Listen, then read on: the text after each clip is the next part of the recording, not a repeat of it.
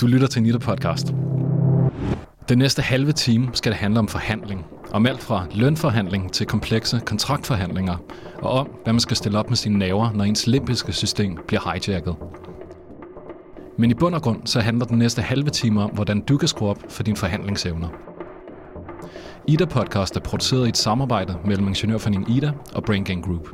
Tobias Anker Jeppesen er produceret, og mit navn er Mathias Seigler.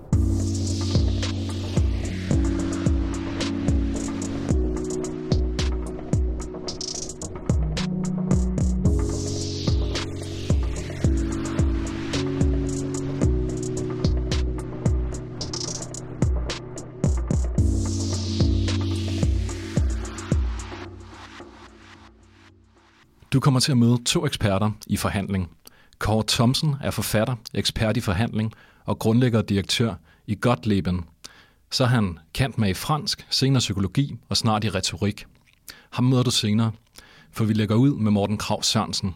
Han er direktør i Agree Consulting, underviser i forhandlingsteknik og har forhandlet i mange professionelle sammenhænge over mange år, blandt andet som recruiter og administrerende direktør i forskellige virksomheder. Man kan sige, min sådan private, personlige interesse for forhandling, den uh, startede, da jeg var en 25 år, hvor, der, hvor jeg blev snydt godt og grundigt i en forhandling. Og, uh, og det fandt jeg faktisk først ud af to år senere, og så uh, har jeg trænet lige siden. Hvad skete der der? Hvad skete, hvad skete der i den situation? Jamen, der skete det. Det var en, en af mine første virksomheder, jeg havde med en rigtig god ven, og vi havde uh, arbejdet sammen med og for... Uh, nu skal jeg ikke nævne nogen navn, men nok det største bryggeri, vi har i Danmark. Øhm, og øhm, efter vi havde arbejdet sammen i tre år, så skulle vi til den sædvanlige kontraktsunderskrift. Øhm, og vi var sådan set i gang med at planlægge og faktisk også eksekvere en del af næste års kampagne. Og så kom vi ind, og så øh, sad øh, marketingdirektøren der som sædvanligt. Øh, der sad så også to advokater. Og det var så nok der, hvor at øh, alarmklokkerne de ligesom skulle have ringet. Øh, det gjorde de ikke lige der. Det gjorde de lidt senere, men på en dårlig måde. Fordi det, han sagde til os, øh, det marketingdirektøren, var, at øh, vi har været rigtig glade for at arbejde sammen med jer, men vi har lagt vores marketingafdeling afdeling sammen med et andet stort bryggeri, øh, og vi har desværre ikke brug for jeres ydelser mere. Og der øh, skete der noget meget uhensigtsmæssigt i forhandlingssammenhæng i mig i hvert fald, og i hvert fald også i min ven, det er jeg sikker på, at det, og det er det, vi kalder limbic hijacking. Det er det her, hvor man bare bliver øh, overrasket på en måde, så ens øh, limbiske system, altså det, der ligesom styrer vores følelser og vores freeze, flight og fight øh, instinkter, ligesom tager over. Så det var reelt som at få en mavepuster. Øh, og jeg kunne ikke tænke resten af mødet. Øh, det susede på ørerne. og på et tidspunkt siger han, men vi har sådan set været rigtig glade for at arbejde sammen med jer, så vi vil godt kompensere jer. Og så øh, tilbød han os 50.000 kroner. Og det skrev vi under på. Og det skulle vi aldrig have gjort. jeg tror, vi gik glip af et sted. I hvert fald over en halv million. Ikke? Et par år senere fandt jeg ud af, at øh, både juridisk set og øh, forhandlingsmæssigt, jamen, så havde vi egentlig en meget god sag. Øh, men øh, det, så Men det var der, du besluttede dig for at blive verdensmester i forhandlingsteknik? Jeg har trænet lige siden, lad mig sige det sådan. Okay, er du kommet over det traume? Ja, det er Jeg bruger det positivt i dag, øh, og jeg bruger det også, når jeg underviser, fordi det er sådan et rigtig typisk eksempel på, hvad der kan ske, når man ikke er forberedt på det uventede. Det er ikke længe siden, jeg havde øh, folk på kursus fra en meget stor entreprenørvirksomhed, som laver projekter til langt over 500 millioner. Øh, og der må man bare sige, det var i bedste fald lidt lemfældigt, hvordan det blev forberedt. De havde simpelthen ikke en seriøs, øh, struktureret tilgang til at forberede de her meget store og meget dyre øh, processer. Og det resulterede også i, at nogle gange uh, kunne der komme nogle rigtig spændende situationer. Samtidig med, at de her mennesker, de brugte 50, 60, 70, 80 procent af deres tid på at forhandle. Ja, det er jo det, når jeg spørger folk, og det kan jeg sagtens finde på indledningsvis, øh, når jeg underviser, hvor lang tid bruger I på at forhandle, hvis vi nu definerer forhandling, som jeg gør, altså enhver kommunikation for at få nogen til at gøre noget eller undlade noget, jamen så siger langt de fleste over 50 procent, nogle 80 procent, fordi det er jo al den kommunikation, de har. Så nogle projektchefer, de lever af at få andre til at gøre ting for dem. Øh, og det kan man kun, hvis man er trænet i det. Øh, vi snakker om det her med øh, at gå på balkongen. Det er sådan en metafor for at, at lige trække sig et skridt tilbage og faktisk gå op ad trapperne, sætte sig på balkongen og kigge ned på den scene, som forhandlingen egentlig så foregår på. Altså kigge på sig selv, kigge på modparten, hvad foregår der? Øh, og så træffe den rigtige, rationelle beslutning. Og det er sådan noget med aktiv observeren, eller hvad? Det er det i allerhøjeste grad, altså, og det, det, det, det er lige så meget, altså på amerikansk, der siger vi uh, eyes on the prize, altså i stedet for at reagere, så undlad at reagere. Træd et skridt tilbage, træk vejret dybt og finde ud af, hvor er vi, og hvor skal vi hen. Det er noget, man kan træne. Meget af det, man skal gøre i sådan en situation, er øh, decideret kontraintuitivt. Altså det vil sige, det man har lyst til, skal man ikke gøre. Kan du komme med et eksempel på det? Ja, altså når man bliver presset. Øh, jeg har også haft øh, forhandlingsmodparter, som lige pludselig er, har tabt øh, sutten fuldstændig og, og kommet med et følelsesudbrud, og måske endda øh, angrebet mig, svinet mig til, og sagt, det kan simpelthen ikke passe, det er for latterligt det her, altså nu må du tage dig sammen, du må da kunne se, at det ikke er, og så videre, og så videre. Og der er så ens øh, instinktive reaktion er jo, enten at man ligesom går... Øh, i en, eller anden form for offensiv og siger, ja, men, og, og, og, og giver igen af samme skuffe, eller man ligesom undviger og siger, ja, men det skal jeg nok også. Og, men den rigtige reaktion er egentlig bare at lade være med at reagere. Så det kan, og det kan man træne sig selv i? Det kan man absolut. Og holde sin kæft. Hold sin kæft, ja, og, så, og så prøve at holde fokus på, hvad det er, du vil. Altså, Øh, amerikanerne siger, at der er meget amerikanske. Det, det er jo, at alt det her forhandlingsteknik stammer fra USA. Ikke? De siger øh, noget i retning af, don't get back, don't get even, get what you want. I mine noter her, så står der noget med nonverbal kommunikation. Så du sidder i en forhandlingssituation, du sidder over for en advokat, eller du sidder over for en kunde, og I skal forhandle om et projekt. Hvor, meget, hvor stor en rolle spiller den nonverbale kommunikation? Du, du kan sidde og lytte til de andre, der bliver fyret en masse ord øh, over bordet, og du kan læse, hvad der står i kontrakten, men ud over det, så sidder vi og fortæller hinanden en masse med måden, vi kigger på hinanden, om vi smiler, om vi ser ud, som om vi keder os, når den anden taler.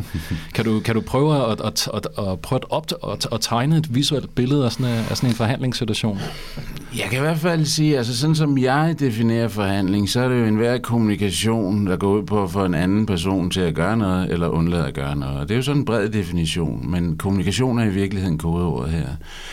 Og i kommunikation, der betyder det nonverbale rigtig, rigtig meget. Altså, der er ingen tvivl om, at selvfølgelig betyder ordene også noget, øh, men i min verden, så, øh, så, så, så, så får jeg egentlig flest informationer for det, der ikke bliver sagt den måde, som folk ser ud på, den stemmeføring, de har, hvordan de reagerer øh, rent kropsprogsmæssigt på mine, øh, på de informationer, jeg sender ud over, over bordet. Okay, så hvis vi, hvis vi virkelig, virkelig skal være konkrete her, kan du så lave en øh, nonverbal analyse af, af den her situation, vi sidder i lige nu? Jeg sidder og interviewer dig, vi sidder og taler om nonverbal kommunikation.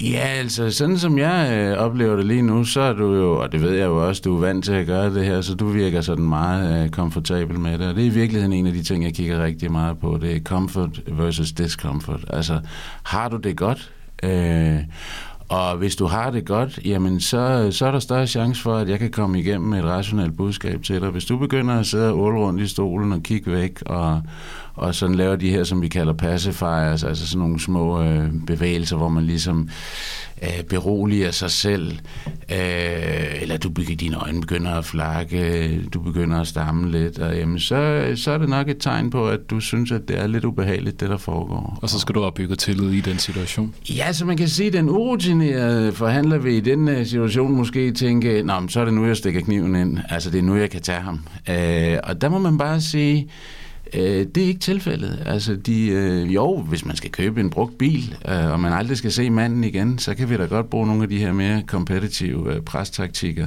Men, men i virkeligheden, så gælder det om at skabe et klima af tillid og komfort.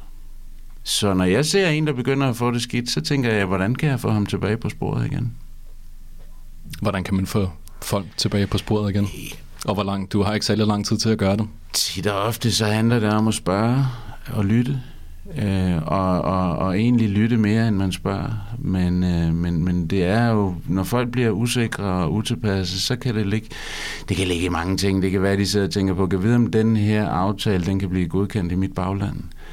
Det kan være, kører han mig over nu? Han virker godt nok venlig, men er det en rigtig aftale? Er det, er det godt nok, det jeg får med hjem til min arbejdsgiver nu, eller til mit bagland? Men det handler altså også om at bygge nogle stærke relationer op. Det er på den lange bane, at vi, øh, at vi laver de gode resultater i dag. Og det vil også sige, at jeg skal, øh, jeg skal, være, jeg skal, jeg skal hjælpe modparten med også at få noget med hjem. Der er også det ved det, at hvis jeg er for hård ved ham, øh, og måske endda øh, får manipuleret ham et sted hen, hvor han øh, først bagefter finder ud af, hvad der skete, fordi det kan vi nemlig også godt, øh, jamen så kan den, øh, den aftale, vi så har, kan blive rigtig svær for at implementere. Det har vi masser af eksempler på, hvor man egentlig øh, går fra bordet og tænker, yes mand, der fik jeg ham. Og så bliver det rigtig svært at arbejde sammen med vedkommende efterfølgende. Ikke? Så, så, så vi skal finde værdi til begge parter. Det er egentlig det, der er, det, det, er det, der er hovedsagen i det. Og, og det vi typisk gerne vil, det er at få en interessebaseret forhandling. Ikke? Altså væk fra standpunkterne, ned i interesserne, finde ud af, hvor er det, vi kan flette interesserne, så vi begge to faktisk får noget godt med hjem. Du taler om væk fra standpunkter og hen mod interesser. Hvad er forskellen på standpunkter og interesser, og hvordan er det, vi finder hinandens interesser? Jamen altså, standpunkterne, det er jo typisk det, vi starter med. Øh, og typisk, øh, især hvis man har med advokater eller lignende at gøre, øh, sådan en ret kompetitiv tilgang til, øh, hvad man vil have. Og der kan mange, mange rigtig mange forhandlere øh, er ikke trænet i at ligesom at gå ned under den position eller det standpunkt og kigge efter, hvorfor vil du have det? Det er, når vi spørger, og det er ganske enkelt. Altså, meget af det her er common sense. Det er måske ikke altid common doing, men, men det, er, det, er egentlig, øh, det er egentlig bare at spørge, hvorfor er det, du vil have det her? Øh, og så prøve at finde ud af, fordi så kommer vi ind i interesserne, så kommer vi ind i motiverne, så kommer vi ind i bekymringerne, så kommer vi ind i behovene. Og der øh, viser det sig, at der er ofte en, en, øh, en større mulighed for at finde øh, en løsning, der kan tilgodese begge parters interesser. Men det kræver Altså, at man ikke øh, er for stiv på sine standpunkter, fordi hvis man er det, så bliver det bare en trækken tog og en, det, vi kalder en distributiv forhandling. Øh, det, vi gerne vil ind i, det er den integrative forhandling. Det er, hvor vi ligesom integrerer så mange ting i den her forhandlingspakke, kunne man kalde det. Altså, populært sagt, udvider kagen, før vi skærer den. Ikke? Og der må man sige, i, den, i den, det der med at udvide kagen, der skal noget, måske noget gær til, og den gær, det er vores forhandlingsevner det er det, vi kan som forhandlere, altså hvor kreative vi egentlig er. Det her, det er faktisk, øh, handler lidt om kreativitet og en masse om at være innovativ i sin tankegang. Fordi hvis vi bare kører på med det, vi ved, vi skal have, og det, vi har fået besked på, altså det mandat, vi har fra vores virksomhed, øh, jamen, så kan det meget hurtigt ende i en gang tårtrækkeri, hvor at der ikke er rigtig nogen af parterne, der bliver tilfredse. Rigtig tilfredse. Du får næsten øh, forhandlingssituationen til at lyde som en, øh, som en udviklingssession nu, ikke? Og som en mulighed for faktisk at innovere. Ja, det er helt sikkert også min indstilling til det. Altså optimalt set, når vi prøver i den fase, der hedder at finde, finde løsninger med fælles gevinst, jamen optimalt set, så er det faktisk, så ligner den rigtig meget en brainstorming-fase. Hvor forhandlerne selvfølgelig på forhånd aftaler, at det vi, de, øh, øh de løsningsforslag, vi smider på flip over nu her, de er ikke bindende. Men lad os nu se at få tømt hjernerne ud, og se om vi kan flette nogle interesser her på en måde. Og hvis vi ikke kan det, jamen så må vi gå tilbage og så sige, jamen så trækker vi tår igen. Øh. Hvis du skal have folk til at brainstorme godt, så skal du også have dem til at føle sig trygge. Så hvordan er det, du, man kan gå ind og arbejde med, dels over for sig selv, men også dels i en rammeoptik, øhm, at skabe trygge rammer, så folk de tør at, at, at tænke anderledes, end de plejer at gøre? Det er rigtig vigtigt, det du siger. Det er tillid og tryghed er, er, er, er helt afgørende for at få de her gode resultater. Øh, tillid er jo mange ting. Øh, tillid i en forhandlingssituation plejer jeg at sige, at det, det, det handler om, at man har tillid til, at det, man giver, bliver gengældt. At der er en eller anden form for øh, reciprocity Altså en, en form for, at når, når, når jeg giver dig noget, så giver du mig noget den anden vej. Fordi den her måde at forhandle på, kræver, at man deler noget information. Og for ligesom at komme dertil, ja, så skal du tro på, at jeg egentlig øh, ikke er ude på at køre dig over. Og hvordan gør jeg så det? Ja, det gør jeg rigtig meget med den nonverbale del af min kommunikation. Altså åbent, øh, ærligt, øh, tillidsvækkende kropssprog. Sørg for, at når jeg øh, åbner en forhandling, at så gør jeg det øh, i virkeligheden i steps. Jeg starter med en øh, typisk en social relevant forhåbentlig indledning, hvor, øh, hvor vi får en snak om løst og fast, og, og helst ikke kun om vejret. Øh, jeg er faktisk... Altså, og det var derfor, vi skulle tale om insekter, før at vi skulle snakke sammen nu, eller hvad, Morten? præcis. Jeg synes, du gjorde det rigtig godt, okay. faktisk. Ja, ja. Øhm, og, og, og der må man bare sige, og der, der er det igen det her med, og, og, og, og det er måske virkelig nøglen til det hele, forberedelse. Når jeg møder en forhandlingsmodpart, så ved jeg så meget som muligt om vedkommende. Og det kan godt lyde sådan lidt stalkeragtigt, men jeg har også været på Facebook og kigge, jeg har også været på LinkedIn, jeg har, jeg har faktisk også undersøgt, om jeg kender nogen, som kender vedkommende. Øh, og, og, og det gør jeg af flere grunde. For det første, for at jeg kan øh, for alvor sætte mig ind i, i modparten, så jeg kan frame min, øh, min kommunikation, såvel øh, verbal som nonverbal, på en måde, så vedkommende kan høre, hvad jeg siger. Altså, øh, og, og, og, og man kan sige lige præcis i, for, i, i forhold til at skabe tillid, jamen, så kan jeg godt finde på, hvis jeg ser, at vedkommende lige har været i uh, Miami, hvor jeg har boet og arbejdet, Ja, så er det jo ikke sådan, at jeg går ind og siger til en start med, Nå, du har lige været i Miami. Altså, så virker jeg sådan lidt creepy, lidt stalkeragtig, men jeg kan da godt finde på at sige, hold da op, uh, det har været en lang måned, jeg går æder med mig godt bruge en ferie. Og så siger han måske, ah, jeg har lige været i Miami. Nå, der har jeg boet. Jeg ved godt, det her, nu er vi ude i det her, der virker manipulerende, men keep in mind, jeg manipulerer kun i retning af en hensigtsmæssig forhandlingsproces. Og for at kunne skabe mere, altså for at bygge, og bygge tillid. Præcis. Øh, det er sådan, når vi mødes, og der så er vi igen lidt øh, tilbage i det limbiske hjernesystem, ikke? at når vi mødes, så har vi ganske, ganske, ganske kort tid til at falde i en af fire kategorier. Og det sker helt ubevidst. Hvor kort tid har vi? Jamen, vi snakker sekunder. Ja.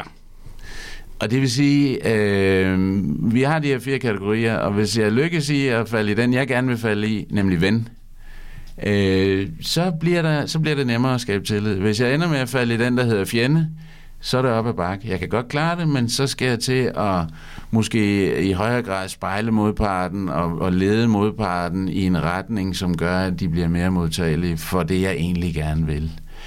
Øh, men hvis jeg lander i kategorien ven, så går det rigtig nemt. Ikke? Vi har ligesom fire kategorier, eller ikke ligesom, vi har fire kategorier.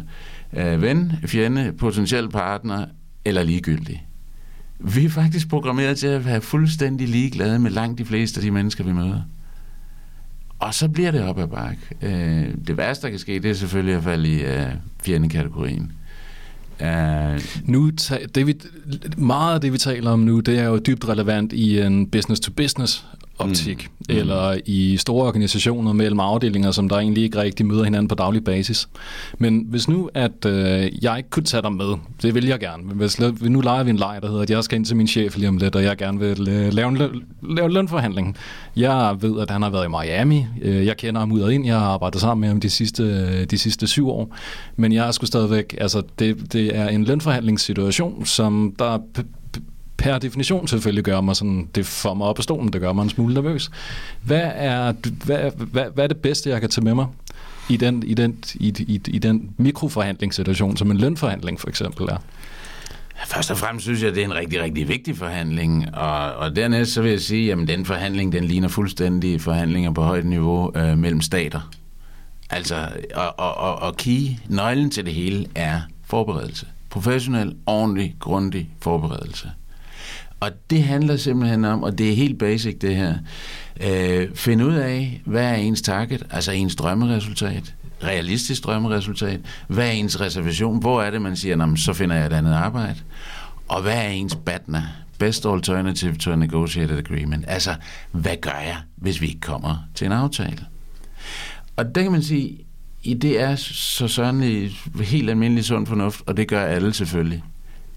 Nej, det gør de ikke. Men forberedelsen er altafgørende. Og når jeg siger, at man skal forberede sig, så er det jo ikke bare at sige, at jeg vil gerne have 60.000. Fordi jeg har nemlig siddet som rekrutteringsmand også.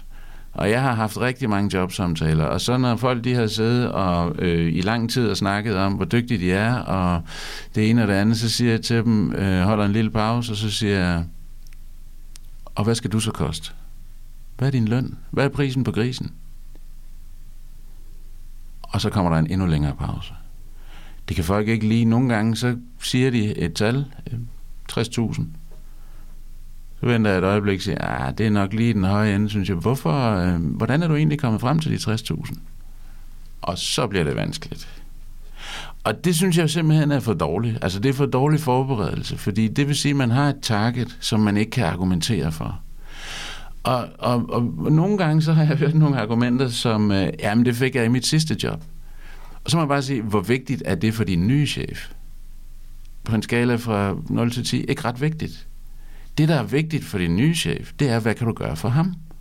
Og der synes jeg, man skylder sig selv, og øh, ja, hovedsageligt sig selv, at man faktisk har sat sig ind i, hvad kan man gøre for den virksomhed her? Hvad er vigtigt for den her virksomhed? Hvorfor har de overhovedet taget en til samtale? Det er jo den gode ting at starte med at spørge om. Øh, men, men men det er det faktisk, ikke? fordi så får man lige sat en positiv dagsorden fra starten. Ikke? Øh, men men, men, men det, det, det, det er der, hvor jeg siger, der, der skal man ind i det, vi kalder en 4D-forhandling, ikke? hvor man ikke bare kigger ud fra sit eget perspektiv, men rent faktisk gør sig den ulejlighed at prøve at sætte sig i modpartens sted. Det var den første dimension. Ja, det er egentlig, den, når vi snakker, vi snakker 2D, 3D og 4D. 2D, det er sådan den distributive forhandling, hvor vi bare trækker tog, tog og, og prøver at dele kagen og ser, hvor meget vi kan slås os til, uh, basically. 3D, det er der, hvor vi kigger nedenunder og ligesom og udvider og kigger på interesserne. 4D, det er der, hvor vi siger, jamen, prøv for alvor at sætte dig ind i modparten. Altså en slags empati øh, så kan man måske kalde det en taktisk empati. Altså, fordi det er jo ikke, fordi jeg skal føle og græde med ham over ting og sager, men jeg skal vide, hvilke argumenter, der vinder positiv genklang hos ham. Og det kræver altså, at man sætter sig ind i, hvem man sidder overfor. Det betyder også, at man kan frame sin kommunikation på en måde, så han faktisk lytter til, hvad man siger. Vi tror ofte, at vi, vi, vi kæmper mest med modparten. Vi kæmper meget med os selv. Vi kæmper rigtig meget med vores egne reaktioner, vi kæmper meget med vores egen frygt og vores egen øh, sådan ligesom begrænsninger i forhold til hele forhandlingssituationen. Der er jo rigtig mange mennesker, der for eksempel ikke kan lide at forhandle. Hvorfor kan det ikke det? Jamen det er, fordi det er usikkert. Øh, det er nogle gange lidt angstprovokerende. Altså, det kan have konsekvenser, ikke? Ja, det kan have konsekvenser, både i baglandet, med, men det er også sådan, det er jo uenighed, og uenighed er sådan det første skridt øh, på vejen til konflikt og i sidste ende aggression. Altså, spørgsmål er rigtig vigtige i forhandling. Øh, men hvad der er endnu vigtigere, det er faktisk at lytte. Og, og, og vi kender alle sammen den der med, ja, vi skal lytte dobbelt så meget, som vi snakker. Øh, jeg siger, vi skal lytte fire gange så meget, som vi snakker, for vi har også to øjne. Ikke? Altså. Ja, så altså, nu siger jeg lige noget, fordi du taler fire gange så meget. Som, det vil jeg gerne. Som jeg gør. tak til Morten Krav Sørensen. Vi skal videre til den næste forhandlingsekspert, Kåre Thomsen fra Gotleben. Hvorfor er det, jeg går ud fra, at det er interessant for dig at arbejde med forhandling og forhandlingsteknik. Øh, hvorfor? Det er nok fordi, øh, i, i forhandling, der kan man blande mine to store passioner, nemlig retorik og psykologi. Det er det, jeg har opdaget af en rigtig killer juice i forhandlingsteknik. Og det er også derfor, jeg siger, at jeg arbejder også med nogle tilgrænsende emner. Og det vigtigste af dem, det kalder jeg samtaleteknik, og det er det største vækstområde lige for øjeblikket for Gottlieben, som er den virksomhed, jeg er direktør for. Øh, og øh, med samtaleteknik, der mener jeg strategisk samtaleteknik, det vil sige teknikker, du bruger direkte til at påvirke samtalens udfald. Og det kan man gøre i langt stærkere grad, end de fleste forestiller sig når jeg underviser i forhandlingsteknik, så er det i virkeligheden de to ting sammen. Altså det samtale tekniske og så selve den strategiske forhandling. Kan du sige noget om, hvad det går ud på, samtaleteknik? Ja, øh, i virkeligheden så kommer det fra, at jeg ud over at være kendt med i psykologi, så har jeg også en gammel klinisk baggrund. Jeg er det, der hedder kognitiv adfærdsterapeut, og har siddet med klienter i to år, der hedder depression eller angst. Og øh, der lærer man som kognitiv adfærdsterapeut, der lærer man at arbejde med, med nogle elementer i samtalen, som er meget stærkt påvirkende over for klienterne. Det er den måde, man så at sige helbreder dem på. Og i centrum af det, der står særlige spørgeteknikker, som jeg vil kalde strategiske. Så nogle ting som at forudsige gendrivelser, at arbejde med det modparten sidder med, Øh, både op front og under samtalen, og at kunne parere angreb på en sådan måde, så de er til ens egen fordel. Det er det, jeg har gjort til mit special, og det er det, jeg kan se, der er en kæmpe vækst i for øjeblikket for mig. Og nu har jeg kun øh, 10 minutter tilbage at snakke med dig. Så hvis du skal prøve at, at, at, at ruste mig med en af de her teknikker, hvad, hvordan vil du gøre det? Noget af det, man kunne forestille sig, det er jo sådan noget som lønforhandlinger, hvor folk øh, ofte føler, øh, og andre diskussioner af samme art, øh, hvor de føler, at de bliver sat til væk med argumenter. Og der er altså et af, en af mine samtaletekniske øh, metodikker, som består af flere forskellige metoder, det er noget, jeg kalder paraderipost, og det er et begreb for fægtesporten, hvor der går ud på, at man parerer en klinge, og så stikker man tilbage. Og, og, og du kan forestille dig en lønforhandling, at chefen spørger dig, hvorfor du mener, du har fortjent så høj en løn. Og der gør man jo spontant den fejl, at man sætter sig til at argumentere med modparten. Jamen, jeg fortjente det af de og de og de grunde. Og så handler samtalen om det, hvorved den bliver kontraproduktiv. Men øh, repost går ud på at springe over diskussionen og sige, om jeg fortjente det, det synes jeg, du må bedømme, men vil du gå med til mit forslag? Altså, at man stikker tilbage med det samme, sådan så du bevarer fokus i samtalen der, hvor du har brug for det er. Det er sindssygt effektivt. Jeg går ud fra, at mange af dine klienter de sidder i øh, større organisationer, måske som projektchefer eller projektledere, de sidder og skal forhandle om relativt komplekse projekter. Det kan være øh, leverandør-kundeforhold, det kan være, at du sidder med store kontrakter og en masse kravspecifikationer. Hvordan er det, du hjælper de her mennesker til at begå sig bedre i den type forhandlingssituation? Altså jeg har lige arbejdet med en virksomhed, der skulle indkøbe øh, på, på det offentlige vegne indkøb for en milliard kroner af et bestemt, en bestemt type produkt. Og det, jeg arbejder med med dem, det er det strategiske. Og det, der typisk er komplekst, det er faktisk interesserne frem for forhandlingsmålet. Så det er det strategiske, der er det første. Det skal man kunne før samtaleteknikken. Den er ingenting værd, hvis ikke du har en helt klar strategi, et klart strategisk forarbejde. Med det formål at forstå modpartens interesser. Og sine egne. Og lave en strategi ud fra det. Få dem til at passe sammen. Der er mange mennesker i en forhandlingssituation, som der selvfølgelig bliver nervøse, fordi der er ting på bordet, og udfaldet af forhandlingen kan have meget, meget store konsekvenser. Det kan enten være dit job, øh, det kan være det, du kan komme tilbage til din arbejdsgiver med.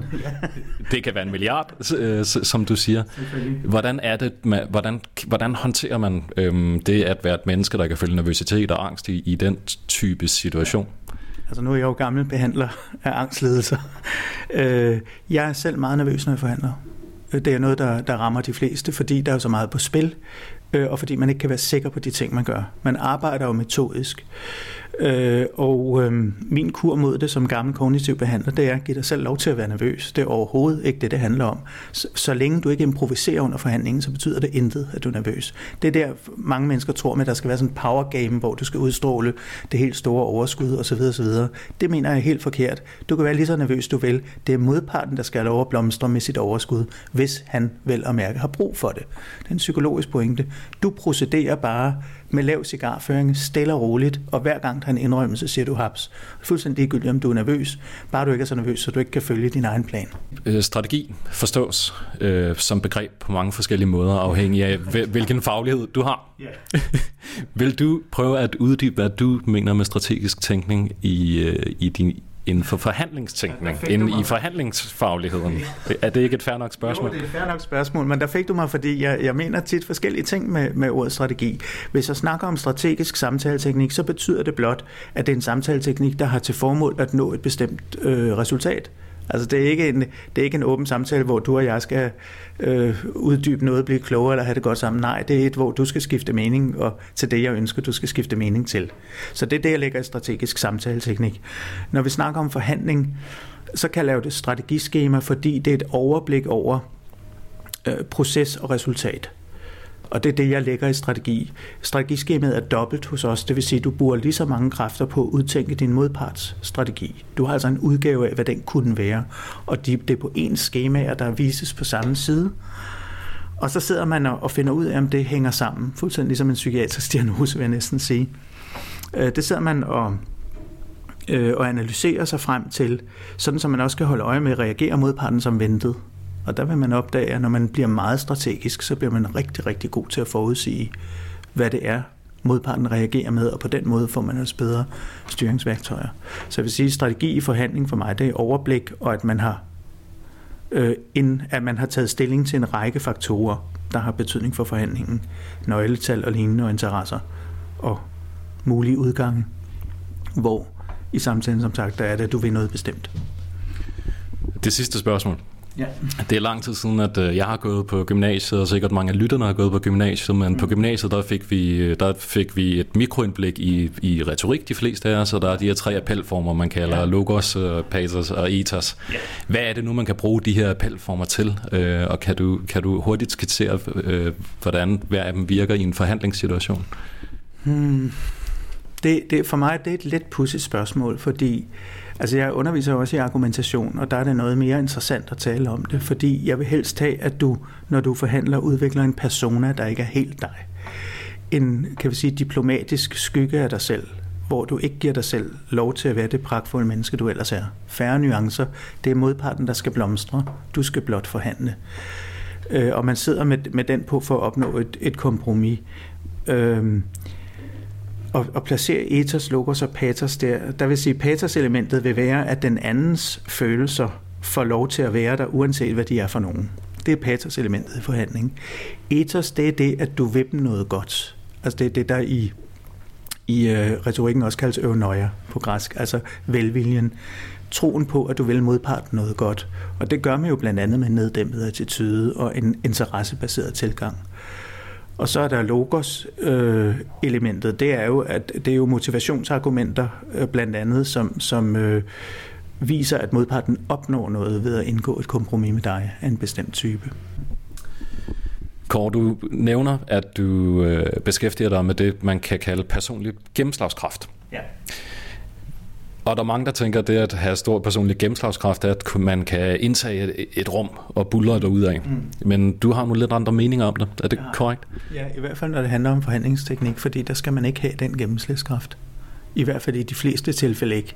Der kan være undtagelser, når vi ser på de internationale kulturmønstre og sådan noget, men i almindelighed Danmark, hvis vi tager det, der vil jeg anbefale forhandlere til at være, som jeg sagde øh, tidligere i samtalen, at, at jeg vil anbefale, at man er øh, en neddæmpet udgave af sig selv, især hvis man har tendens til dominans.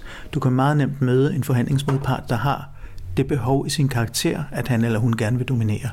Det er rigtig mange psykologer mener, det er sådan et karakteregenskab, man har eller ikke har. Og det vil sige, det lader sig ikke sådan rigtig neddæmpe eller skjule, medmindre man er meget bevidst om det. Og har du sådan en modpart, så lad dog modparten gøre det. Altså det vil sige, at du skal kunne agere klogt, samtidig med at modparten får sit behov opfyldt for at være den han eller hun vælger at være ved bordet, frem for at du skal buller dig ud af. Det skaffer man sig oftest kun fjender på at gøre. Hvis du pludselig trækker en revolver op af lommen og peger på din modpart, så har du indført en magtmiddel i samtalen.